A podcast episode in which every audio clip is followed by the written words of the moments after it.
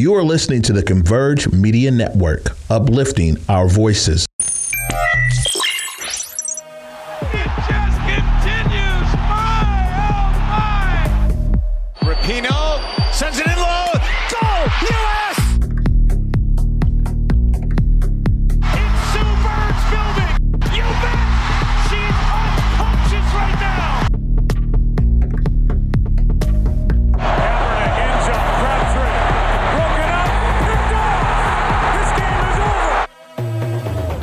Everybody, and welcome back to Circling Seattle Sports on Converge Media. I am your host, as always, Charles Hammaker, joined by Belle Garcia virtually. Uh, it's an interesting week. I, I you know, I got to get away from that. I always say it's an interesting week here uh, in the Seattle sports newscape. You know, Breanna Stewart is headed to the New York Liberty, which you know obviously is the dagger in a lot of uh, fans' hearts around the city here the Mariners, uh, we've got some exciting news on their front as uh, Belle and I were at the pre spring training media event uh, that was held on this last Wednesday. The Seawolves began their preseason. The OL Reign are down in their preseason as well. And we finally know when the NWSL schedule will be announced. Uh, the Sounders took place in the Club World Cup, which was historic, but their uh, result ultimately wasn't too historic. Uh, again, there's so much going on, and it's so exciting as we approach the spring that all of these teams will be in the mix and you know all I think seven of them will be playing at the same time, and the only one not active will be the Seahawks because they you know are a winter thing. So we're going to start with our, our, usual with our Seahawks. There's not really much going on, but we do have some key dates to note uh, for the NFL offseason. I know that for some, the offseason is long and tiring, and we don't know when things will happen. But events are going to come up pretty soon that will sort of uh, give you that that uh, Seahawks info that you're going to need to hold you over uh, for the offseason. Some key dates to note, considering that Seattle uh, has some has some draft picks, some draft capital uh, to take advantage of. So, Belle, why don't we look at some of those key dates? Yeah, in a very short segment here, our off-season dates to note for our Seahawks. Um, the NFL Scouting Combine will take place the 28th, February 28th through March 5th. The 2023 NFL Draft is slated for April 27th through the 29th, and the 23 24 schedule releases in May. So, a few key dates there, and we'll move into some league news now. Um, Tom Brady has retired again, and this time he says it's for good. So, we'll see if that states true. But um, the other note we have here kind of insinuates that this time he might actually stay retired. um, on another another news here, the Eagles' assistant coach will make history in this year's Super Bowl. Autumn Lockwood becomes the fourth woman to coach in a Super Bowl and the first Black woman to do so. So kudos to Autumn, and we hope to see many follow after you. Uh, as I stated here, more news on Tom Brady. On the 6th today, it was announced that he will be joining Fox in 2024 to start his broadcasting career. That about wraps us up, unless we have some additional comments from you, Charles. No, it's hopefully Tom hangs it up for good. There was this whole thing where he retired on a beach in Florida, and now that someone went over and bottled up uh, some sand from that beach, and it's on eBay for like a hundred thousand dollars. So I don't know. That's just all ridiculous. Um, and I, uh, yeah, I remember when he f- first retired, I was sitting here and I was like, I don't know, man. I, I, don't believe it yet until I see it. And what happened like a few weeks later, you know? So, uh, no, nothing outside of that, unless you've got, you know, you're going to put a bet down on if he comes back or not. No, I think he uh, stays retired this time, hopefully. um, so I think we could pass it off for you uh, to you for our exciting Mariner segment. All righty. So we had uh, the honor, Belle and I, this past Wednesday to attend the Mariners pre uh, pre-spring training media event. Converge Media was personally invited. We want to thank uh, Sarah Alamshaw with the Mariners for helping get all these things set up. Uh, it was it was a great time. Cal Raleigh was there, talked about the excitement of being back in the building. New addition Teoscar Hernandez uh, spoke to the media as well. There was all this great stuff, but what stood out most to us was the announcement of this partnership with EL1 Sports about the Mariners Training Center.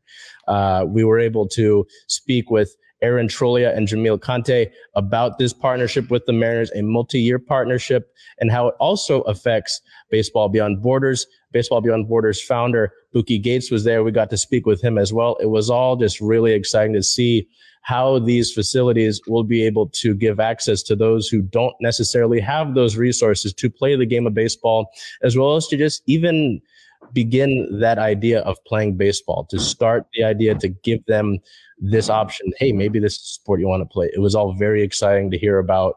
And sure, it's just great to see the Mariners involved in the community like this to get people out there playing the game of baseball. So without ado, uh, why don't we take a look at that? One of the definitions of team, which is a group of individuals with complementing skills that's required to complete a task or goal. So we kind of look at that as kind of how we've set this up and seeing who are the individuals, which organizations we partner with that have complementing skills um, to really complete that task and goal of you know equitable access to all these kids. I think a tangible goal that I know we want to see is that kids have access to playing the game, right? More and more kids are participating and getting engaged in baseball and softball efforts. It's going to be an important step to not only focus on our kids, but also to look at how we can empower coaches and really use that and use the EL1 model as a resource point to develop our coaching staff and make sure that we continue to have the representation so that those kids who are our target market, they also see themselves in this game. This RBI regional tournament is the platform that allows these kids to take their game to that next level and to compete at high levels. The true core of what EL1 is and who we are is collaboration, right? And so we wanted to unite the baseball softball communities for years. Um, and again, to partner with the Mariners to do that with, with their brand, their history, um, and this excitement around the team. And the, I mean, everyone's come together. We saw that the, the market was extremely fragmented. Um, the costs were through the roof. Um, we believe that there was a more efficient and a better way to do it. We saw um, lots of volunteers that are well intended and great people that lack resources, um, bandwidth uh, to execute in their communities. And so we decided to build something um, in service to that. So we actually offer uh, many back office services programs to really support organizations from the little league level all the way through uh, training facilities. So partnering with the Mariners and having five training centers is just the beginning. Um, we're actually providing access through our mobile program as well. I believe we have almost 90 events scheduled throughout that five state region uh, to bring baseball and the Mariners to these communities that might not have access to make it to one of these facilities. We want to bring everyone inside metaphorically and just from a standpoint of being, making sure that everyone has access and opportunities to come and be a part of the, the training centers our commitment to Baseball Beyond Borders is to work with them from the beginning. You know, we want them to be a part of what we're doing, and that's why they're here right now. Uh, so we can do this from the start. There's no misconceptions. There's no misunderstandings. We walk through this and we're aligned, not just as EL1, but the Mariners Training Centers, uh, the Mariners, and then with Baseball Beyond Borders. So this is the first step uh, in the right direction that allows inclusivity in our practice to be able to really build upon our baseball and softball model than baseball beyond borders and ensure that communities are centered and that they have the direct access to be able to create a sense of belonging. I think it's important that they now have a power of place that they can go be who they want to become. And this partnership, this collaboration, this team effort that I think EL1, Seattle Mariners, and Baseball Beyond Borders is moving towards is going to be a catalyst to help really increase baseball and softball access here in our region. As someone who grew up playing in the muddy covered fields, you know, here in Seattle with with the weather. I know Belle, you know, we think about the weather here, not not exactly the most ideal for the conditions for baseball at the time. Uh, to see this is really exciting. I want to thank uh, Nova Newcomer as well with Mariners Care. Nova has helped us out greatly, whether it is with this or with the introduction of the class of 2027 for the hometown nine during the course of the season. Uh, this is all just really cool to see this partnership. And with Buki, it was great to hear the words first step right? Because it's obvious that the Mariners uh, have greater plans for the continued commitment to the youth in this community and the growth of the game of baseball. Um, what, what excited you most about all of that? Um, I just access um, coming from a smaller town myself, um, and not having resources can really just take you out of a sport. So, giving them resources, giving them these training centers, the ability to practice a sport that they like, or even just um, you never know what uh, some situations are at home. So, being able to just get out of your home space and do something that you like, an activity that you like, it's just great that they're expanding and that the Mariners have collaborated with them because they know how important it is to give access to these youth. So that was, yeah, that was everything. Yeah. And, you know, um, it's uh, i'm really excited to get out to one of these facilities uh, at some point in time i know that they have five around the western washington area and uh, speaking with jameel i know that uh, el1 sports has plans with the mariners to expand that into their their tv sort of market in those five states of uh, washington oregon idaho mm-hmm um, Alaska. Shoot, I could be missing a, a, the fifth one there, but the point is made. So, no, that was it was very exciting to to hear about that. Um, and we had uh, some other stuff that was taking place at the Mariners pre-spring training event. Again, it was it was uh, very fun to be there with Cal Raleigh, Teoscar Hernandez uh, in front of these this this group of the media. Uh, Greg Green, the uh, Mariners executive Jerry Dipoto, Justin Hollander, a bunch of baseball related stuff. There was stuff about promotions like giveaways. There will be a Julio Rodriguez Funko Pop, JP Crawford Funko Pop, a cowboy hat. I'm very interested to see what that entails. Um, but then also some updates. The crossbody. Oh, the crossbody. Yeah. Uh, I'm, I don't know. I haven't had one of those before, but it, I, I might be interested to get one of those, honestly. We'll see. Um, but updates on Mariners, uh, all of that is covered. We have that covered as well as the uh, some information, more information on the Mariners Training Center. Uh, if you go to the blog site of Converge, uh, if you head to the blog, there is inf- there's an article that we've done on the training center itself and interviews with Buki Gates, uh, with Baseball Beyond Borders, Aaron Trolia, and Jamil Conte with EL1 Sports, as well as a it's, it's a it's a hefty breakdown on the rest of the day there as well. Uh, I don't know about you, Belle, but Buki was Buki's out there styling. I mean, I wish I had style. You know, I, I I don't. I mean, if you see me at any of these games, it's like I'm wearing khakis, man. You know, but it, no, it was a lot of fun to speak with those guys um, and to really get that story. You know, that's that's rooted to our community, right? And circling Seattle sports, what we're doing here, and, and obviously Converge as well is is rooted in Seattle community. So, um, to move on with the rest of our Mariners segment here, some roster moves over the course of the past week. Nothing too crazy, but it's always funny with some of these roster moves when guys come in and then like a week or two they're out later. Um, the Mariners claimed uh, left-handed pitcher Taylor Saucedo, the 29-year-old, has appeared in 33 major league uh, games with Toronto over the course of the last two seasons uh, a zero and zero record with a 5.4 ERA, 17 earned runs over 28.1 innings pitched with 11 walks and 19 Ks. He was claimed off of waivers by the Mets from Toronto on the uh, 9th of November last year and then DFA'd uh, by the Mets on January 24th. Uh, he's also a local product, so he's from around the area here. Uh, as a corresponding move to this, the team designated uh, right-handed pitcher JB Bukauskas for assignment. So Bukauskas spent a few weeks here, but he was uh, over the past week uh, outrighted to AAA Tacoma and will be a non-roster invitation for spring training. Speaking about those non-roster uh, invitations for spring training, this is always the fun part because you never know if any of these guys will make the roster. Usually not. Usually it's to see some of these younger guys uh, that are exciting that we'll get into, uh, see what kind of where they're at um, at spring training. They likely, you know, won't make the opening day roster, but maybe we see them uh, over the course of the regular season. Uh, so we'll, with that, we'll go into the 32 before Bukauskas was added, 32 non-roster invitation players for spring training, starting with pitchers, um, Nick Margevicius, Tommy Milone, Justus Sheffield, Blake Weiman, Taylor Dollard, Emerson Hancock, Travis Kuhn, Darren McKagan, uh, McCacken, Bryce Miller, Riley O'Brien, Jose Rodriguez, Ryder Ryan, Casey Sadler, Taylor Williams, and Bryan Woo. So those there, there's some interesting names there. Um, in the pitchers specifically, I haven't even gotten to the rest of the position groups, right?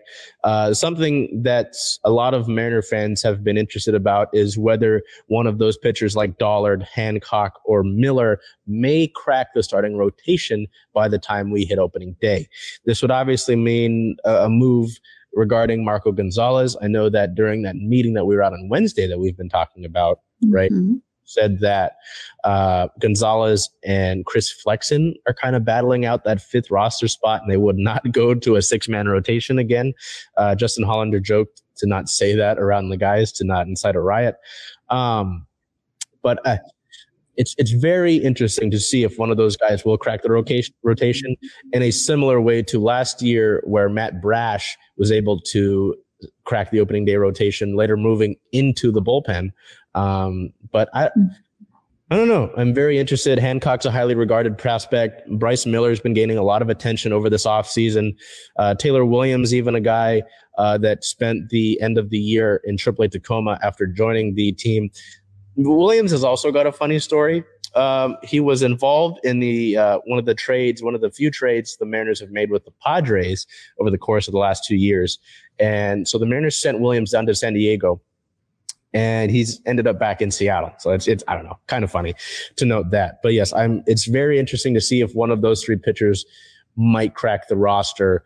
Um, by the time we've we've gone through spring training. So uh, with that, we go to catchers here. This is the position group I'm the most excited for, uh, and and for one guy that's on the screen right now. So the catchers list is obviously Jake Anchia, Harry Ford, Jacob Nottingham, Brian O'Keefe, and Matt Scheffler. Now Harry Ford, not to be mistaken for Harrison Ford, um, I, I think I've excuse me, I think I've told Belle this before, but immediately when he was drafted by the Mariners, I noticed something interesting about Harry. His positions listed were catcher and center field. That just tells you the versatility that Ford has.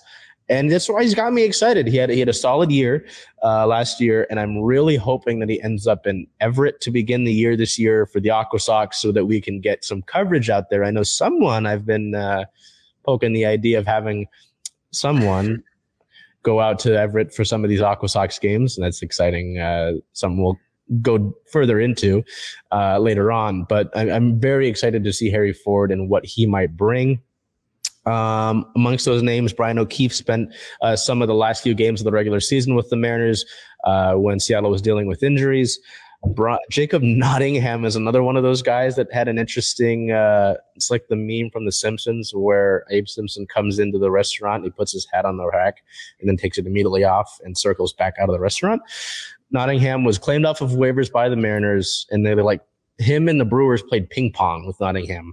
It was it was again. It's always funny to see some of the transactions that happen at Major League Baseball levels or even Major League levels in general. So that heading over to the infielder spot. Um, hmm, nope. Hmm. Well, I apologize. I don't seem to have that. Uh, infielders Jose Caballero, Drew Ellis, Mike Ford, Mason McCoy, uh, Colin Moran, Kaden Polcovich, Leo Rivas and Jake Scheiner round out the infielders list there. And the outfielders, not nothing too surprising necessarily. Zach Deloach, Jack Larsen, Robert Perez, and Alberto Rodriguez, who is actually uh, removed from the 40 man roster just a month ago. So, again, all of these guys, a lot of this is minor leaguers. Uh, some of these guys are veterans that are looking to crack the roster, guys that the Mariners might be kicking the tires on. Uh, spring training, spring training's fun, man. You know, again, I joke about playing center field from uh, Drew Fogarty, and you know, hearing that at the ballpark every single day, it gets you excited. I'm excited to be back. You know, I know Belle's excited. You know, Oh yeah. we're waiting on a few schedules so that we can divvy out w- where our coverage will be. Thank you, NWSL. Um, I'm just excited to get back to the ballpark. I don't know about you, but it, it'll be a lot of fun. And we don't have to wait too long for games because the first Mariners spring training game takes place on the 24th of this month. So just get to the end of the month. Um, our last piece of Mariners news is that the day of that pre uh, pre spring training event, the it was later on in the day. It wasn't the same day. Uh, the team signed super utility man Dylan Moore to a three year extension, signing for eight point eight seven five million dollars. Um, no, there are no options in the deal for him to avoid arbitration, which uh, will include escalators to make that deal up to $9 million. Uh, there was, is a buyout one uh, for one free agent year. Last year, Moore had a 368 on base percentage and played seven total positions uh, over the course of 2022. Oh, that's not how I wanted it to be. Dang it. Um, I don't, what did what did you see from Moore last year? I'm I'm a little split on the guy. He's he's been viewed as a potential uh, in-house option for the Mariners at the second base spot, and hasn't necessarily panned out at that. You know, he's had flashes defensively. He's been able to make some really great plays defensively. Mm-hmm. Uh, but I think I think he he fits the super utility role best. And I say super obviously. I just mentioned the seven positions played in 2022. You know, they they've thrown him out in the outfield before. Uh, I think he played third base one of the last few games of the season when Geno uh, was actually injured. He stepped in for J.P. Crawford at shortstop before. Uh, second base is kind of where he he stays. Um, I don't know what what what were your thoughts on Moore uh, when you were able to witness it last year, Belle? Uh, I think I just need, and this might come from like the whole team, but I just need some more consistent offense. Um, mm-hmm. Trying to just mm-hmm. think back to last season, and I don't think that there were super huge moments where Dylan Moore um, it was like kind of inconsistent when he was at bat. So yeah, that's it. I just I need some consistent offense, consistent offense from this guy, uh, for, from these guys. I'm sorry, and um, it sounded like that's kind of what the team goal was as a whole from that same media day on Wednesday. So hopefully we just we see improvement. And when I think super utility man, the if I'm being honest, the first name that comes to my head, and that might be because of his performance late in the season, but Sam Haggerty. So yeah, absolutely. Yeah. Absolutely, and it's it's it's fun to be able to have two guys like that on your roster, right? And I I really like that you brought that up uh, about uh, consistent offense and that being mentioned in the pre-spring training event. Thank you for that. That's great yeah. because Scott Servais did talk about that heavily. You know, it talked about how there were ruts that this team got in, and it's it's something that we actually talked about in our articles. If you go to the blogs and you look at the even sometimes later in the season right? There would be games where the Mariners are hammering home runs. Uh, they put up double digit runs on the board. And then there's the game after where they, they put out one and they barely get the ball out of the infield. You know what I mean? So that's, that's a big thing. And I know that, you know, we talked about Teoscar, the head of the Mariners section. Uh, General Manager Justin Hollander really preached that he's a true middle of the order guy that's going to be able to extend that, who's got power to be able to put one over the fence to get this team kind of rolling again. Uh, Kolten Wong is somebody who's he, they talked about. He's a very he's not he's he's very different from Teoscar in terms of how his his bat is more of a, a contact guy, get on base kind of guy. And you need that though. You know, uh, we've we've got a friend uh, watching who's a big proponent of the former second baseman from last year, and Adam Frazier. Uh, Frazier again was uh, he he did have some hot streaks, but again, the consistent offense game kind of went to just about everybody. You know, Ty France, uh, who I'm a big fan of at first base, and Ty France still de- deserves more love. Um, he dealt with some injury stuff, and he was con- inconsistent here and there. A, a lot of the like the main majority of this team, like you said, n- there was no one you can really look at and say he was consistent the whole year, right? So I think that's a it's great to bring that back up. Um, before we switch gears to our storm segment that's got mixed feelings, um, do you have anything else that you'd like to leave on from whether that's the meeting or anything to note as we approach uh, spring training is approaching here? It's like it's like uh, the meme that I'll post during Mariners games where the Mariner Moose is in the rear view mirror and it says objects are closer than they appear. Do you have anything to uh, to leave off on? I just want to thank the Mariners organization and our Converge team who was out there on Media Day on Wednesday. Um, you, of course, myself, Matthew, and Liv um, just really helped make it possible. And of course, the EL1 guys, Aaron and Jameel and Bookie from BBB for taking time to speak with us and just make the, the day overall great. I would I would echo that sentiment. I mean, just to talk to Aaron and Jameel, you know, that was that was really fun to learn more about that. Two local guys. Aaron is actually a former Mariners prospect. Buki, I, have been meaning to meet Buki. I haven't been able to do so until then. Uh, so it was great to speak with him, hoping that we can we can work on some more stuff going forward. And I, again, I really am. I want to go out to one of the facilities. I know there's one uh, here in Seattle, so it, that one shouldn't be too hard to find. Um, again, just your reminder that Mariners pitchers pitchers and catchers. I tried to combine them there. Uh, pitchers and catchers report on February 16th. So we're getting closer. That first game is on the 24th. Uh, now, the, the segment begins. Um, well, well, injury news. The segment doesn't begin too hot, but personally, I, have got a take on on this storm roster currently. So, Belle, why don't we just go over? I, I, I won't get in the way too much. Let's talk about uh, the storm off-season free agency is in full force. Things are going on right now. I've got an email about uh, an official deal going on. So why don't we just head over to our storm? Okay, yeah, just like um, the segment doesn't start so hot. Neither did the storm in free agency.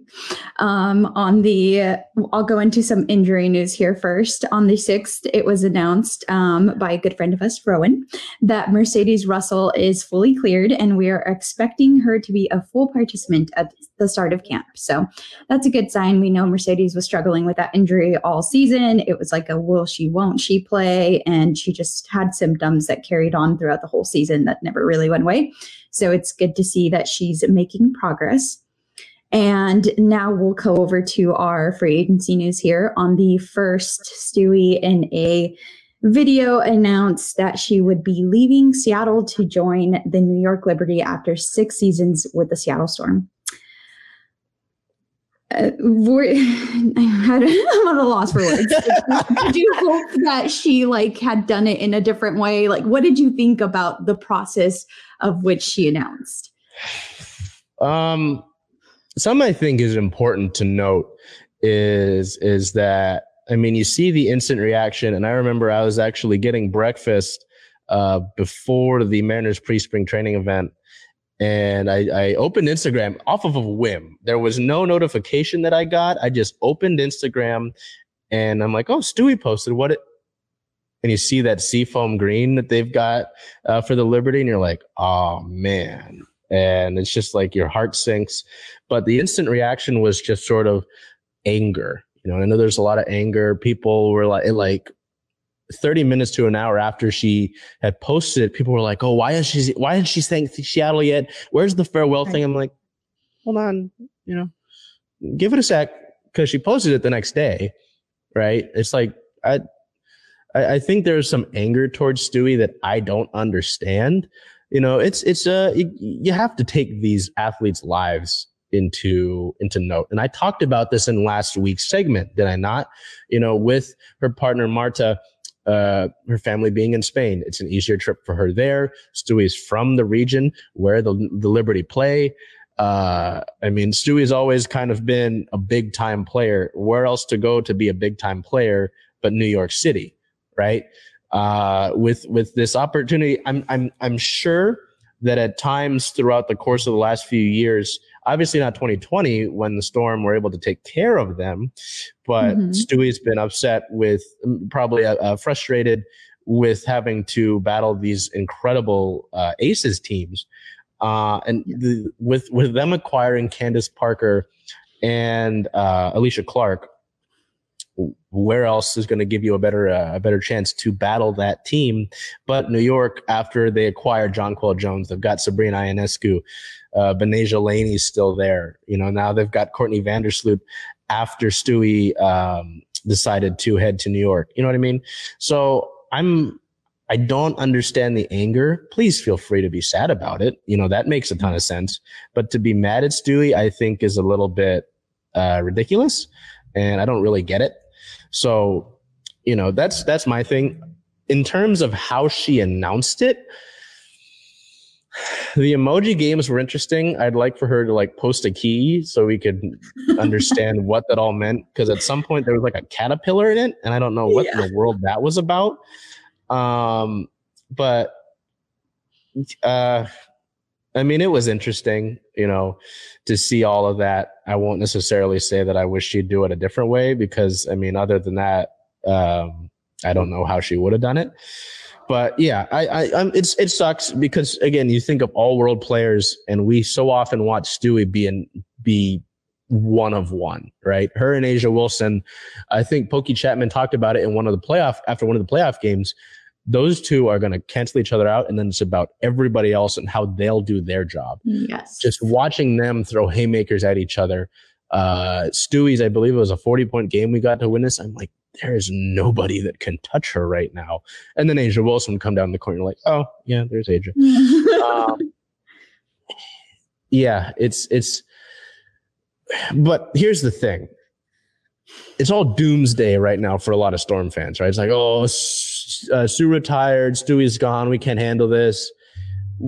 I like the moves that they've made, and that w- with the news of who they've acquired, and we'll get into that in a second after we get your take on this Stewie stuff. Stewie stuff. Uh, we can't make that a trademark anymore because she's in New York now.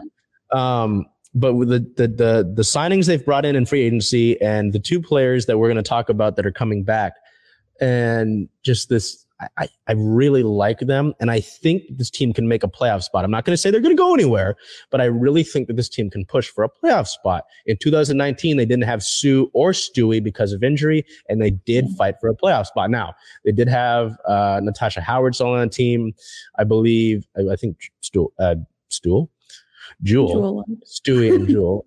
Again, I'm trying to combine things today and I believe Alysha Clark was still there. So they some really talented players still in that roster. But I, I like what I'm seeing here, and we might see you know the drafts coming up. So I, I point being, I don't think it's the end of the world. You know, right now, obviously. You're going to look to build a new core, and this is a new era for Seattle. I mean, Jewell's still around, but point made. Um, but I don't think it's all you know doom and gloom. What it, what was your take on the whole the whole Stewie the Stewie saga? Uh, she in her thank you note she um gave a special little thank you to Jewell and Sue. And part of me just wondered if she had made the move last year, had Sue retired then, um, just because it felt like a lot of her tie to staying with the Storm also kind of tied into Sue Bird. Um, of course, she's been a mentor to her, and Stewie got emotional several times last season, speaking about it being Sue Bird's last year. So just kind of wondered if that factored in. But I mean, she gave us six seasons. What more can we ask for? She won two championships with the team. And yeah, I don't think you can be angry, but definitely sad. Yeah. And that's, that's what I mean. Accomplish. Look at Stewie's Wikipedia page and the accolades tab. You know, I mean, her and Sue. You know, uh, uh, the the other interesting thing you bring up the note. She said, "This isn't goodbye. This is just is like a temporary goodbye. Isn't forever." She said, "It's for now." So I'm uh, return at some point. Who knows? Um, but yeah, you know, I think when we talked about it last year, actually, with Stewie visiting uh, New York, he kind of figured that with Sue coming back for the one year, it was like, all right, let's ride for this last year. No Russell Wilson uh, analogy there, um, and and see what we can do, right? And there were people that were upset with the general manager Talisa Rhea. Why didn't uh, you bring back Jordan Canada? You didn't have any rookies last year. You have to understand how this was like clear out the biggest example of pushing for a ring I've ever seen. Right, yes. with beyond January, none of your rookies staying on. Uh, you know, bringing in Tina Charles, you had Ezi Magbegor was having a career year on pace for like a most improved player of the year award. You bring Tina in because, you know, you thought she gave you the best chance to win.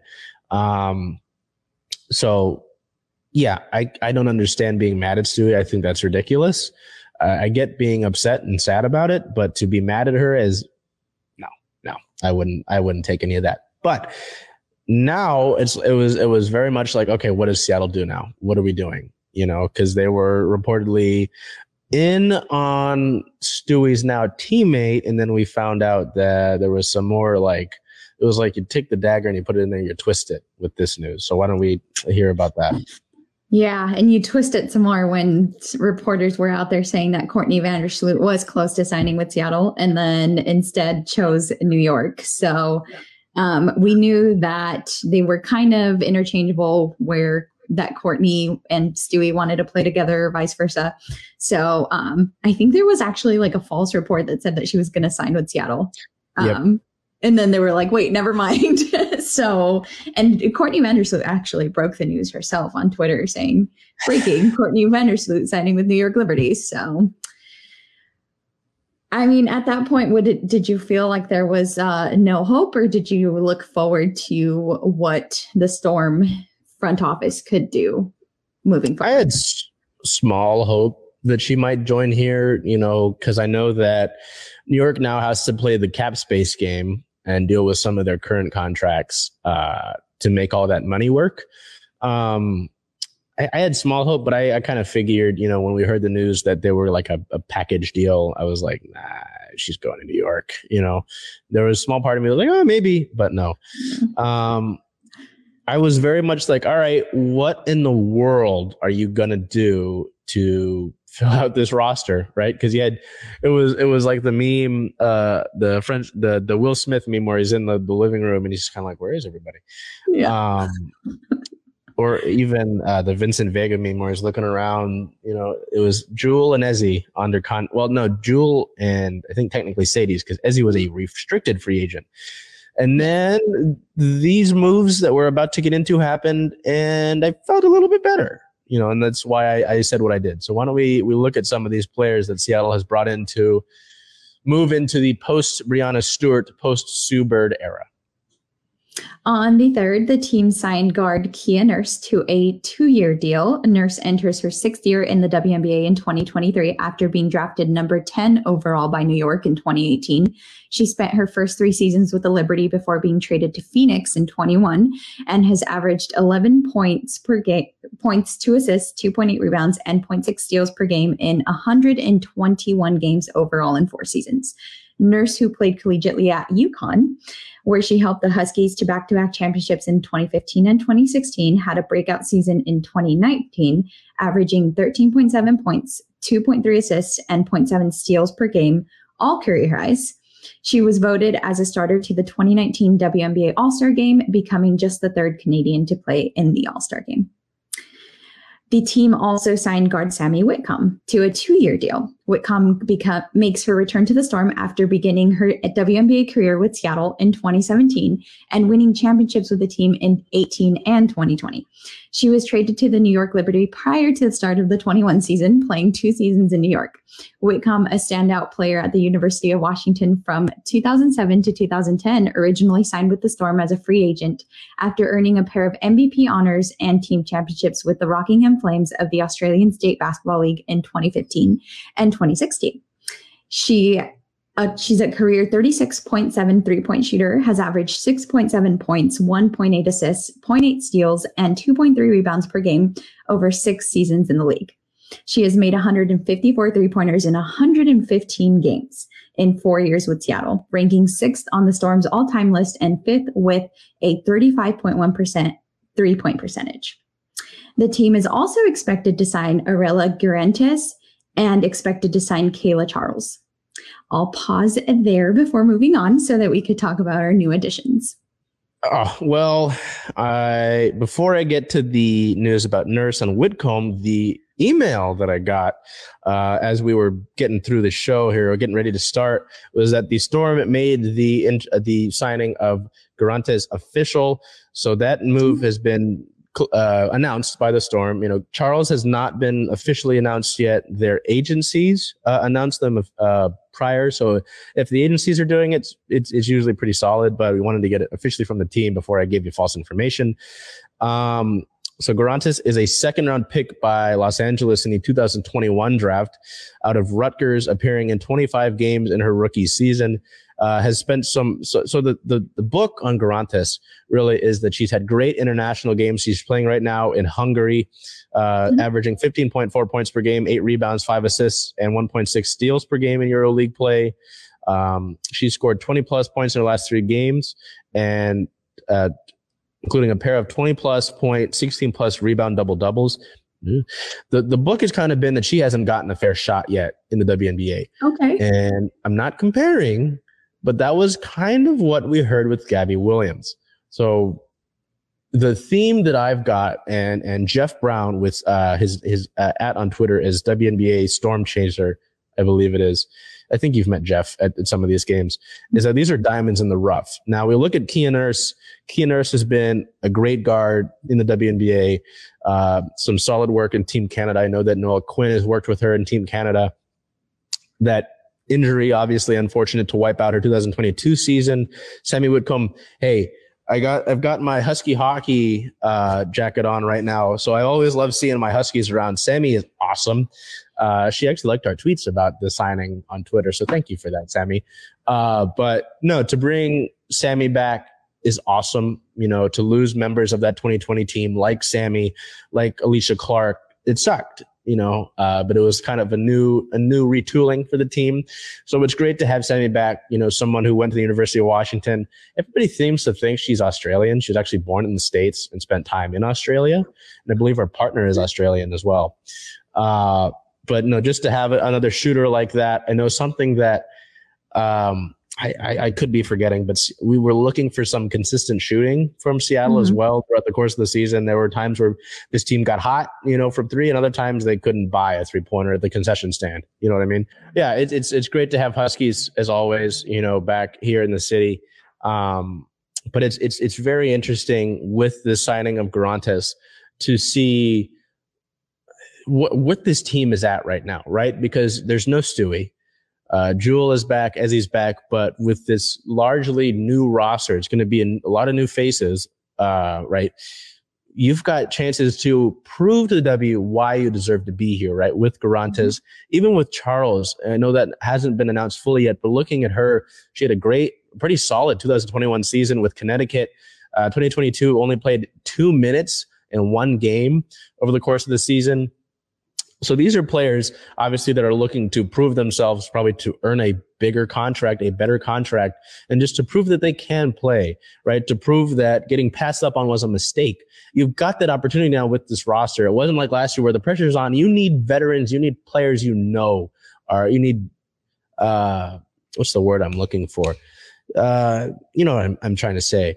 Um, you need players that you know are going to be able to contribute immediately. You don't need to wait on development stuff like that. So I, that's what I'm excited about. And I really think that this group right now, obviously, they need to fill out the rest of the roster, uh, but I think they can do that. So that's why I feel like this team could push for a playoff spot in 2023 um, once they fill things out, you know. And thanks, and that's also going to be in part to seeing this next person fill out uh, the center position and really be able to take it over for the entirety of the season. And then when we wrap up the sort of team news and go to injury notes, the return of somebody else that we really didn't get to see over the eh, at all, really. I mean, very sparingly over the course of the season. Yeah, so we'll go into our re-signing here first. The team has officially re-signed Ezi Magbegor to a two-year deal.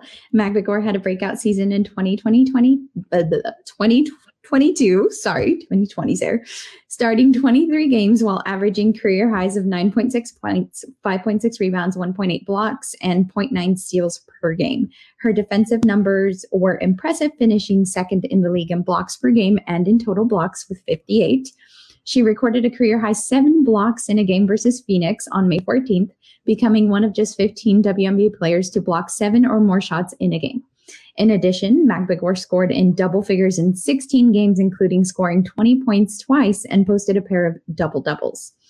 Magbegor, who turns 24 in August, has appeared in 85 games with the Storm over three seasons, helping the team to the 2020 WNBA championship.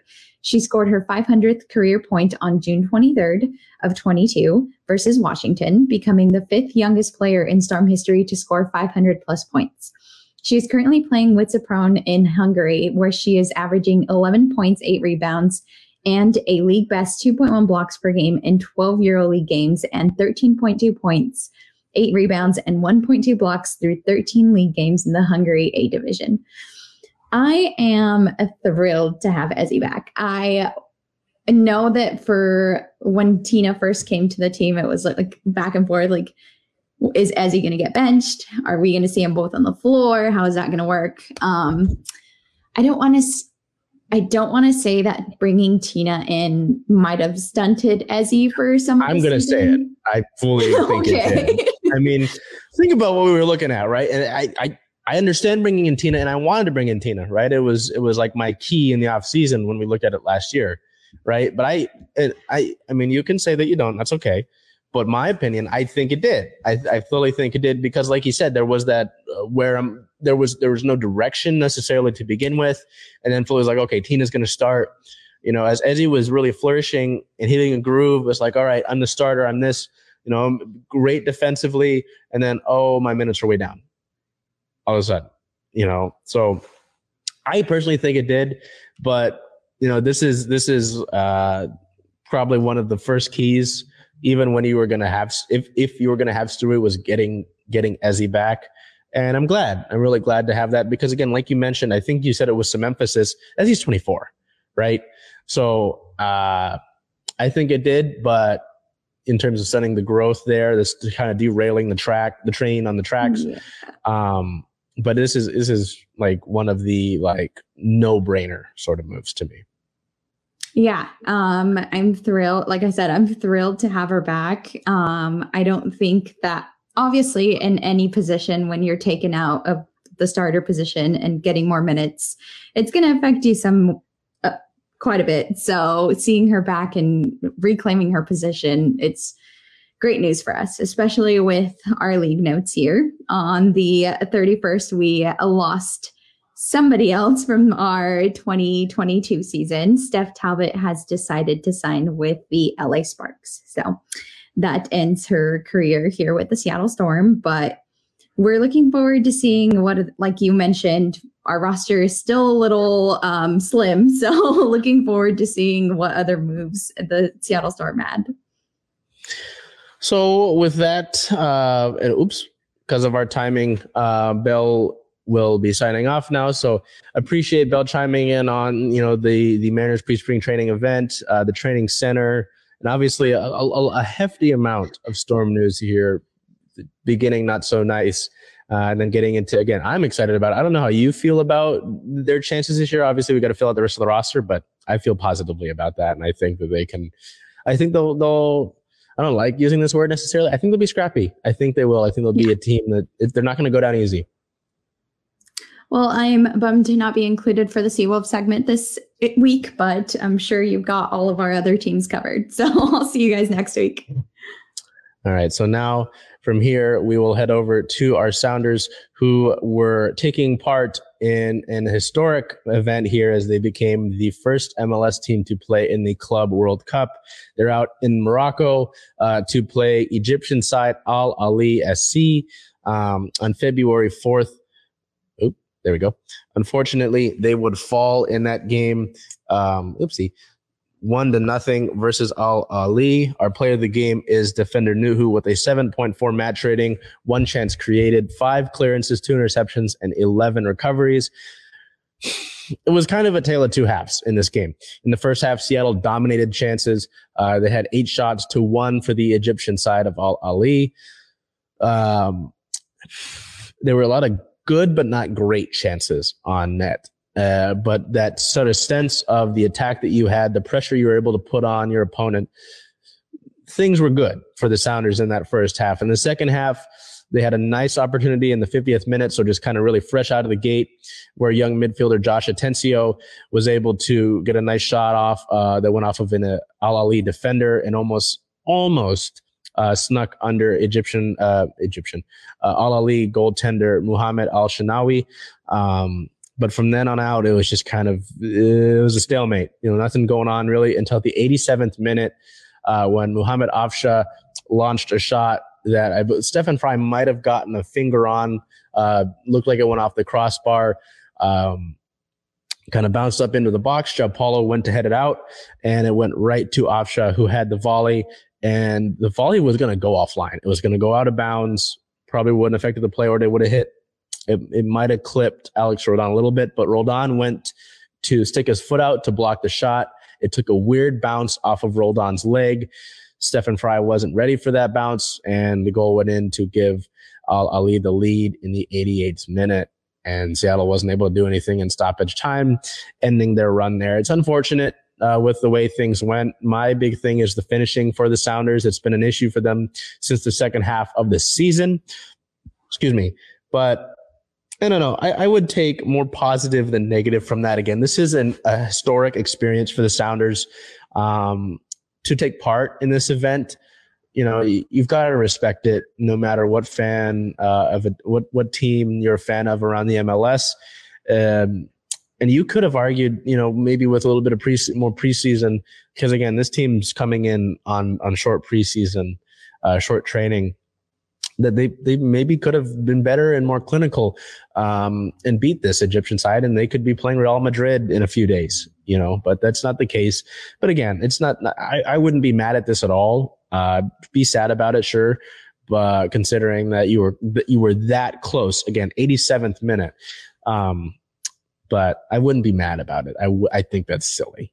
Um, so this was a topic last week, and it's the same photo, but we do have more of an update on Joao Paulo. So on the first, we found out that Joao Paulo would feature in Seattle's match in the Club World Cup. It's just the number of minutes that will fluctuate for him.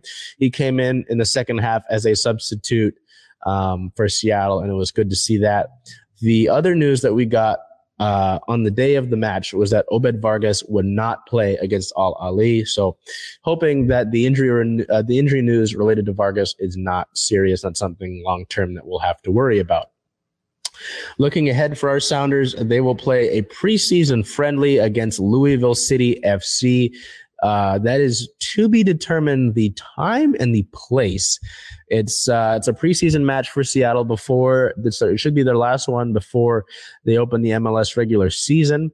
Uh, but it's also not clear yet whether this match will be open to the public or not. So uh, a lot of questions on that. The only real thing that we know about that match is that it will be taking place on the 18th uh, and who Seattle will be playing against. So we will switch over now here to our Kraken, who um, as of today, are back from the All Star break, and we have some news out of um, practice this morning.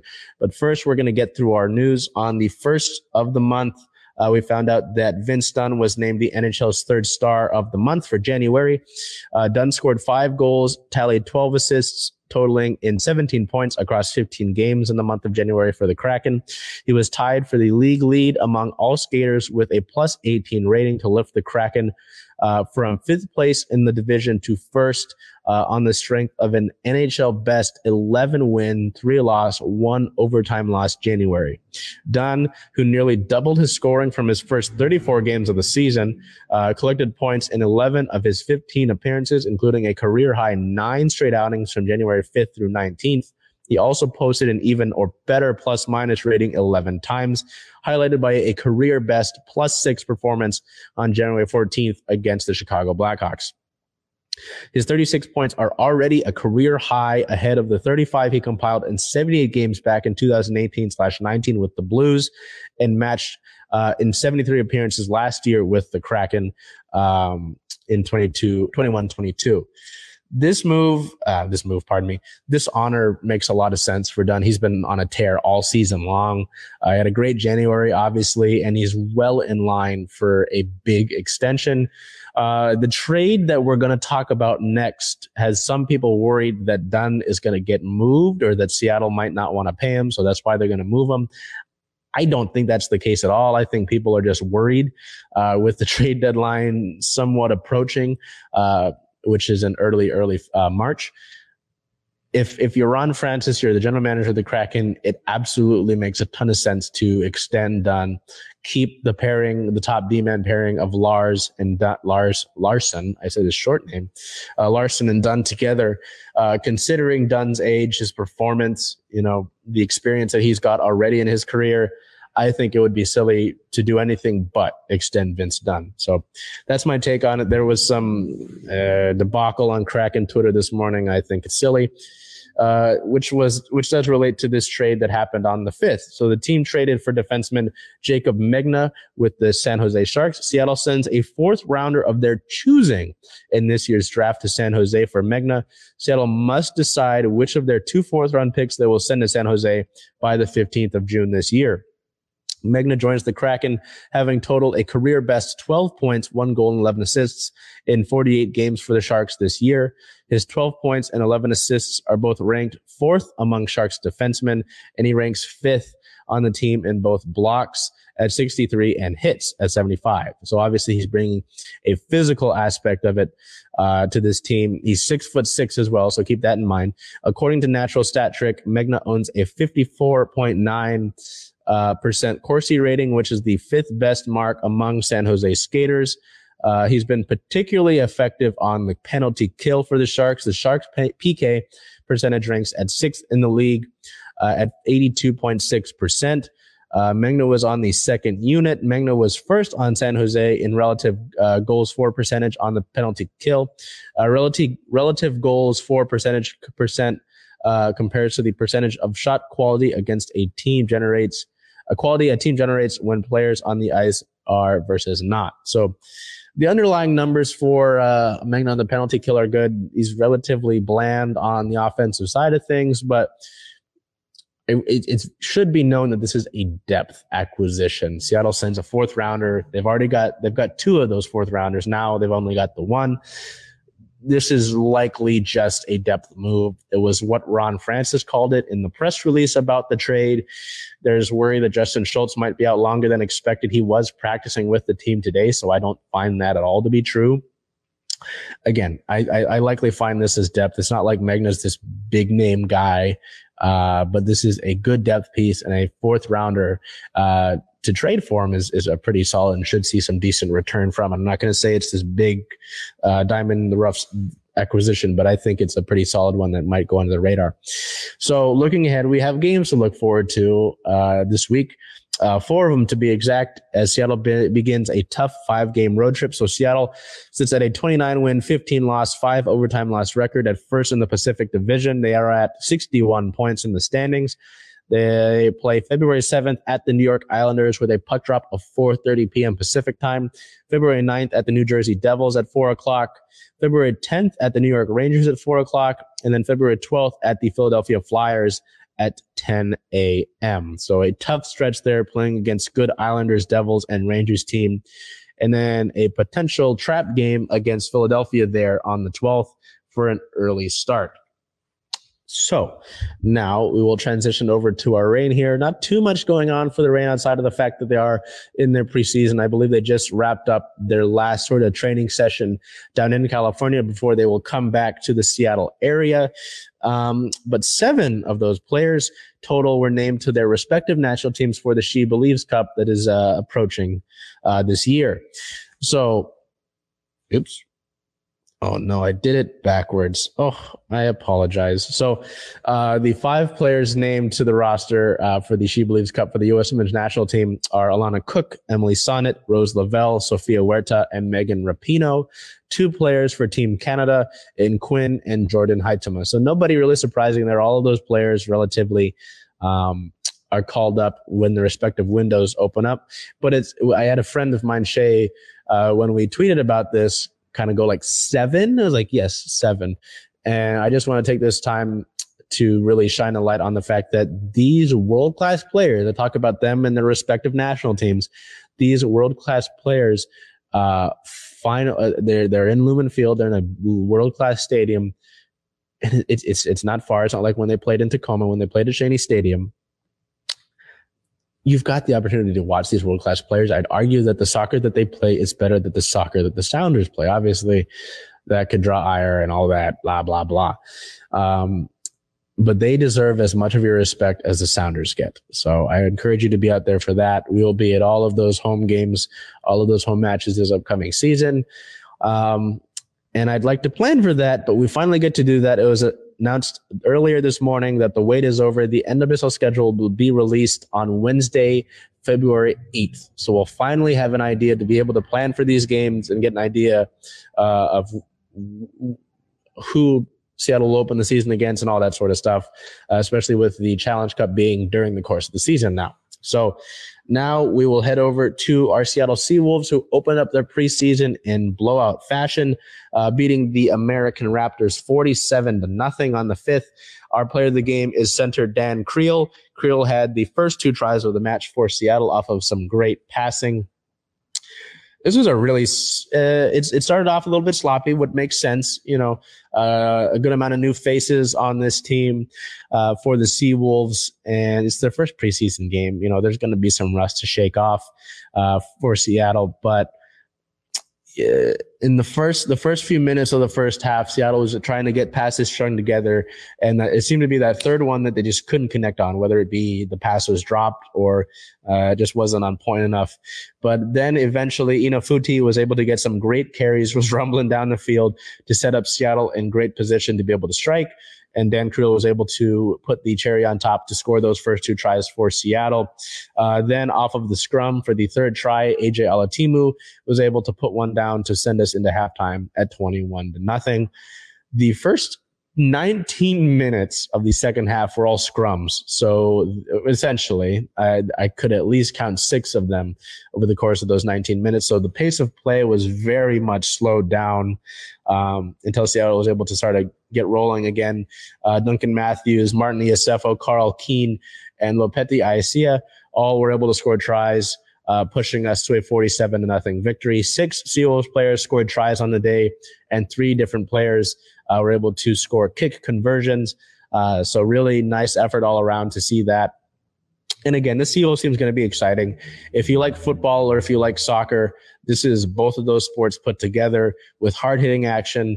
A lot of great personalities on this team. They play down at Starfire in Tukwila. So if you are traveling up to Seattle for games, uh, for other sports teams, there's a team that you can come out to at Starfire Stadium. It's a great atmosphere. Seattle does a really good job of their atmosphere. Seattle has won the only team to go back to back, um, I believe, in the city, actually, in the city of Seattle in terms of championships. Uh, the Seawolves won their first two league titles uh, immediately as the MLR began. Uh, they almost won a third last year, but fell to Rugby New York, now known as the New York Ironworkers in the final. Um, and and with the moves that they made this offseason, I really feel like this team can reach that stage once again. And our buddy Rucky the Seal can have a third title belt. Uh, he's going to have to carry on. I might have to help him carry that around, or he might have to wear one around his belt, um, carry two on his shoulders, maybe wear them all up and down his chest. I don't know. But it, just with the talent that this team added, I really think that they can battle for that. But we just finished the first game of the preseason. I'm getting ahead of myself. So on the 31st, it was announced that the team signed fly half Jordan Chait. Uh, born and raised in Cape Town, Jordan attended one of South Africa's oldest rugby playing institutions, the South African College High School. Uh, an accomplished water polo player, he first grabbed the attention of rugby scouts by leading SACS to a shock victory over powerhouse Pretoria School Affies. Following in the footsteps of his father Anton, who played fly half for the Western Province in the 1990s, Jordan was one of the standout recruits at the U18 Academy Week of 2015, earning a junior provincial contract with Western Province in the process. He enrolled at Stellenbosch University and quickly became a team leader, winning the 2019 Varsity Cup title.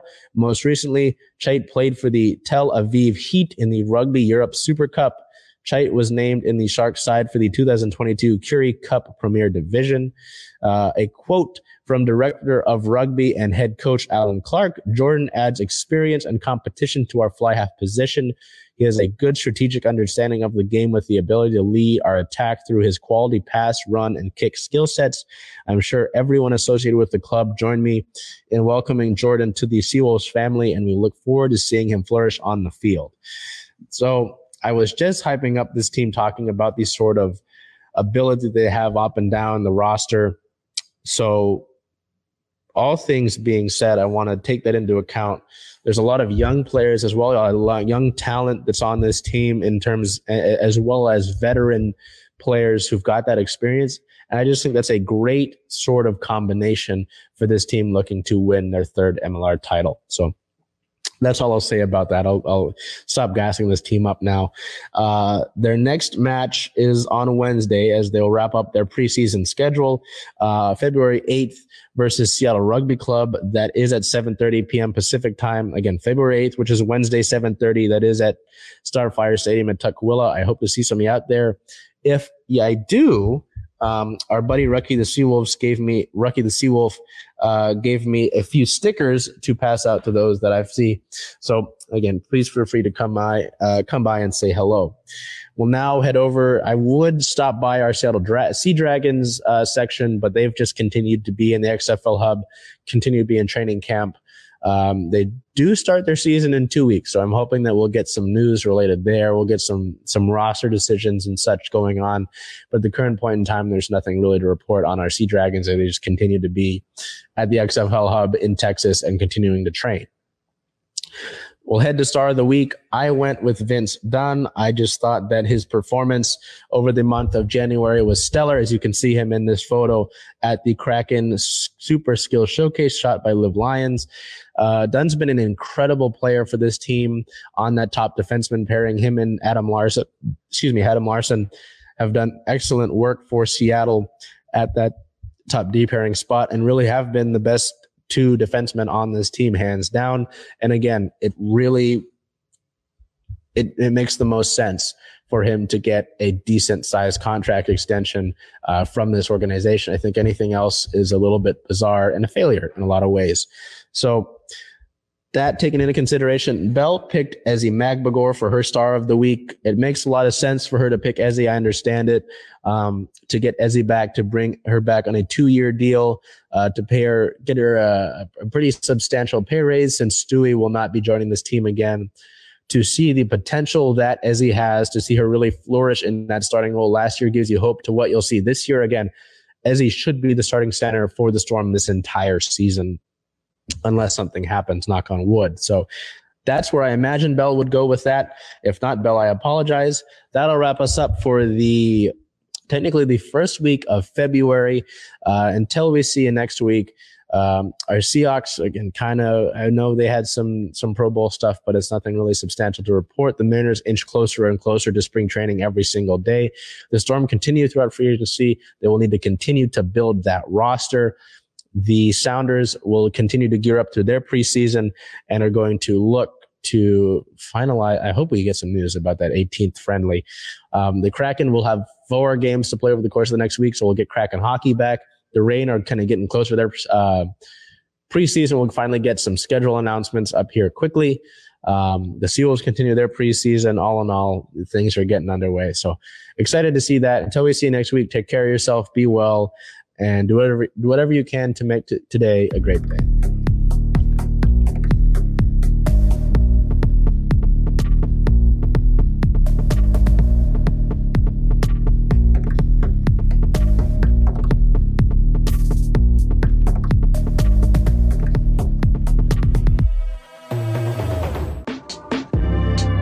Converge Media produces culturally relevant content for Black and urban audiences. Our coverage is raw, transparent, and objective, praised by community leaders, government officials, and residents.